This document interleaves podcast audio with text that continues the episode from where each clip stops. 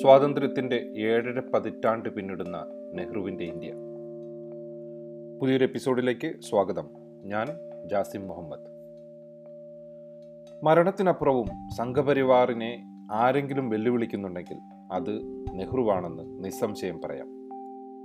ആത്മഹത്യ ചെയ്ത ഗാന്ധിയുടെ ജീവചരിത്രം പഠിക്കുന്ന കുട്ടികൾക്ക് മുന്നിലാണ് നെഹ്റു ഇന്ത്യയെ കണ്ടെത്തുന്നത് അല്ല വീണ്ടെടുക്കുന്നത്. ഇന്ത്യയെപ്പറ്റി ഉൾക്കാഴ്ചയും ദീർഘവീക്ഷണവും ഉണ്ടായിരുന്ന നെഹ്റുവിന്റെ ചില ഇടപെടലുകൾ മാത്രം മതിയാവും. അദ്ദേഹത്തിന്റെ സാമകാലിക പ്രസക്തി നമുക്ക് മനസ്സിലാക്കാൻ. ഒരു കാലത്ത് ഇന്ത്യ എന്നാൽ ക്ഷാമങ്ങളും പിന്നെ നെഹ്റുവുമാണെന്ന് വിദേശ പത്രപ്രവർത്തകർ ഇന്ത്യയെപ്പറ്റി പറയാറുണ്ടായിരുന്നു. മൂന്നാം ലോകരാജ്യങ്ങളുടെ രാഷ്ട്രീയ അസ്തിത്വത്തെ ആഗോളതലത്തിൽ അടയാളപ്പെടുത്തിയ നെഹ്റു അക്ഷരാർത്ഥത്തിൽ ഇന്ത്യയുടെ പര്യായമായിരുന്നു. രണ്ടാം ലോക മഹായുദ്ധാനന്തരം ചേരി തിരിഞ്ഞു രൂപം കൊണ്ട ശീതസമരത്തിൽ നിന്നും വ്യത്യസ്തമായ ഒരു വഴി കണ്ടെത്തി ചേരിയില്ലായ്മയുടെ ഓരം ചേർന്ന് നടന്ന നെഹ്റു ആഫ്രോ ഏഷ്യൻ ഐക്യത്തിന്റെ ആണിക്കല്ലായിരുന്നു. ആദ്യ ആഫ്രോ ഏഷ്യൻ ഉച്ചകോടി ഡൽഹിയിൽ നടക്കുന്നത് ഈ പശ്ചാത്തലത്തിലാണ്. വാസ്തവത്തിൽ ലോകമെമ്പാടും നടന്ന സാമ്രാജ്യത്വ കൊളോണിയൽ ഫാസിസ്റ്റ് വിരുദ്ധ മുന്നേറ്റങ്ങളുടെ നെടുനായകത്വം നെഹ്റുവിലേക്ക് വന്നു ചേരുകയായിരുന്നു. കമ്മ്യൂണിസ്റ്റ് വിപ്ലവാനന്തരം രൂപം കൊണ്ട ചൈനയെ ആദ്യം അംഗീകരിച്ച സോഷ്യലിസ്റ്റ് ഇതര രാജ്യമായിരുന്നു നെഹ്റുവിന്റെ ഇന്ത്യ. മാത്രമല്ല ലാറ്റിൻ അമേരിക്കൻ സോഷ്യലിസ്റ്റ് വിപ്ലവ സ്വപ്നങ്ങൾക്ക് ഉപാധിരഹിത പിന്തുണ നൽകാനും നെഹ്റു മടിച്ചില്ല. സ്വതന്ത്ര ഇന്ത്യയുടെ ആദ്യ പ്രധാനമന്ത്രിയായി സ്ഥാനമേൽക്കുന്ന ജവഹർലാൽ നെഹ്റു ജൂതർക്കായി ഒരു രാജ്യം എന്ന ആശയത്തിന്മേൽ രൂപം കൊണ്ട ഇസ്രായേൽ എന്ന രാജ്യത്തിനെതിരെ ആദ്യം നിലപാടെടുക്കാൻ തുനിഞ്ഞ ചുരുക്കം ചില ലോക നേതാക്കളിൽ ഒരാളാണ് നെഹ്റു.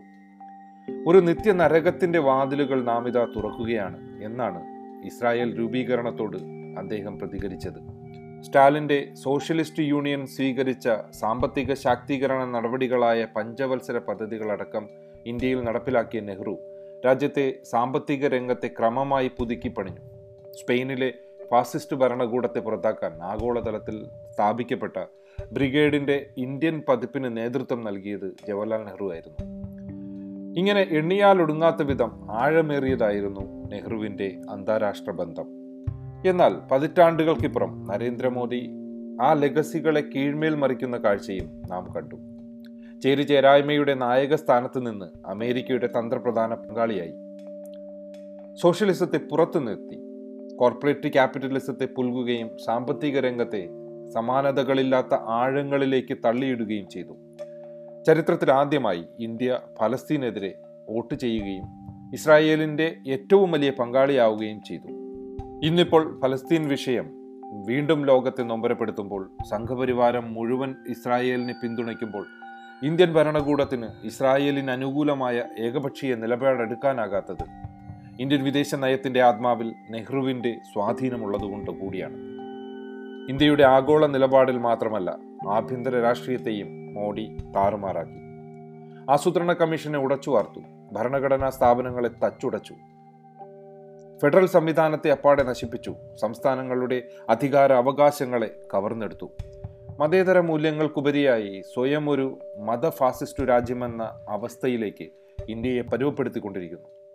അന്താരാഷ്ട്ര രംഗത്ത് മാത്രമല്ല ഇന്ത്യക്കകത്തും വ്യത്യസ്തനായിരുന്നു പാർലമെന്ററി സംവിധാനത്തോടും ജനാധിപത്യത്തോടും അദ്ദേഹം പുലർത്തിയ ബഹുമാനം പ്രതിപക്ഷത്തോടും കാണിച്ചിരുന്നു. ആയിരത്തി തൊള്ളായിരത്തി അമ്പതുകൾ നെഹ്റുവിന്റേത് മാത്രമായിരുന്നു. എല്ലാ തിരഞ്ഞെടുപ്പുകളിലും പ്രതിപക്ഷ പാർട്ടികൾ നിരവധി പേരെ മത്സരിപ്പിച്ചു.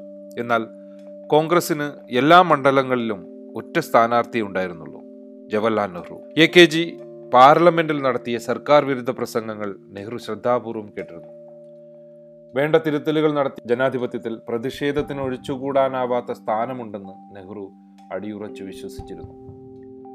നെഹ്റുവിന്റെ പ്രധാന എതിരാളി കമ്മ്യൂണിസ്റ്റ് നേതാക്കൾ മാത്രമായിരുന്നില്ല. അദ്ദേഹത്തിന്റെ സ്വന്തം മരുമകനും അതിൽപ്പെടുമായിരുന്നു. ഇന്ദിരയുടെ ഭർത്താവ് ഫിറോസ് ഗാന്ധി നെഹ്റുവിന്റെ നിത്യവിമർശകനായിരുന്നു. ആയിരത്തി തൊള്ളായിരത്തി അമ്പത്തിനാലിൽ ഫിറോസ് ഇന്ത്യൻ പാർലമെന്റിൽ നടത്തിയ കന്നി പ്രസംഗം രാജ്യത്തെ ഇൻഷുറൻസ് കമ്പനികളും വൻകിട വ്യവസായികളും തമ്മിൽ രൂപപ്പെട്ടു വന്ന അവിഹിത ബന്ധത്തെപ്പറ്റിയുള്ളതായിരുന്നു. കോൺഗ്രസിന്റെയും ഗാന്ധിയുടെയും എതിർപക്ഷത്തുണ്ടായിരുന്ന അംബേദ്കർ ആയിരുന്നു നെഹ്റുവിന്റെ ക്യാബിനറ്റിലെ നിയമമന്ത്രി.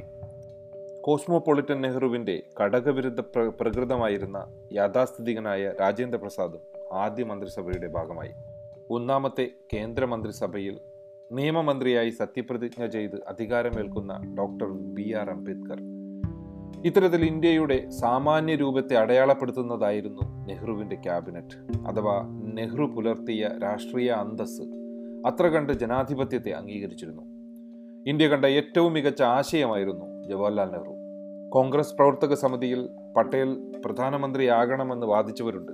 അവർക്കുള്ള ഗാന്ധിയുടെ ഉത്തരം തീർത്തും ശരിയായിരുന്നു എന്ന് കാലം തെളിയിച്ചു. വൈവിധ്യങ്ങൾ ഇന്ത്യയുടെ ആത്മാവിനെ രൂപപ്പെടുത്തിയപ്പോൾ അതിനെ സർവാത്മന സംരക്ഷിച്ചു നിർത്താൻ അദ്ദേഹത്തിനായി. ഒരു ജനതയുടെ എല്ലാ സവിശേഷതകളെയും മാനിച്ച് നമുക്കൊപ്പം നിർത്തിയ ജനാധിപത്യ ബോധ്യമായിരുന്നു ആർട്ടിക്കിൾ ത്രീ സെവന്റി അഥവാ കാശ്മീരിന്റെ പ്രത്യേക പ്രത്യേക അവകാശം. ഇന്ത്യയെ രൂപപ്പെടുത്തിയ ഗാന്ധിയെയും നെഹ്റുവിനെയും അംബേദ്കറെയും ഉയർത്തിപ്പിടിച്ചുകൊണ്ടാവണം കാവ്യരാഷ്ട്രീയത്തെയും അതുൽപാദിപ്പിക്കുന്ന സ്വേച്ഛാധിപത്യത്തെയും വിദ്വേഷ പ്രത്യയശാസ്ത്രങ്ങളെയും നാം ചെറുക്കേണ്ടത്. മറ്റൊരു എപ്പിസോഡിൽ വീണ്ടും വരാം. നന്ദി.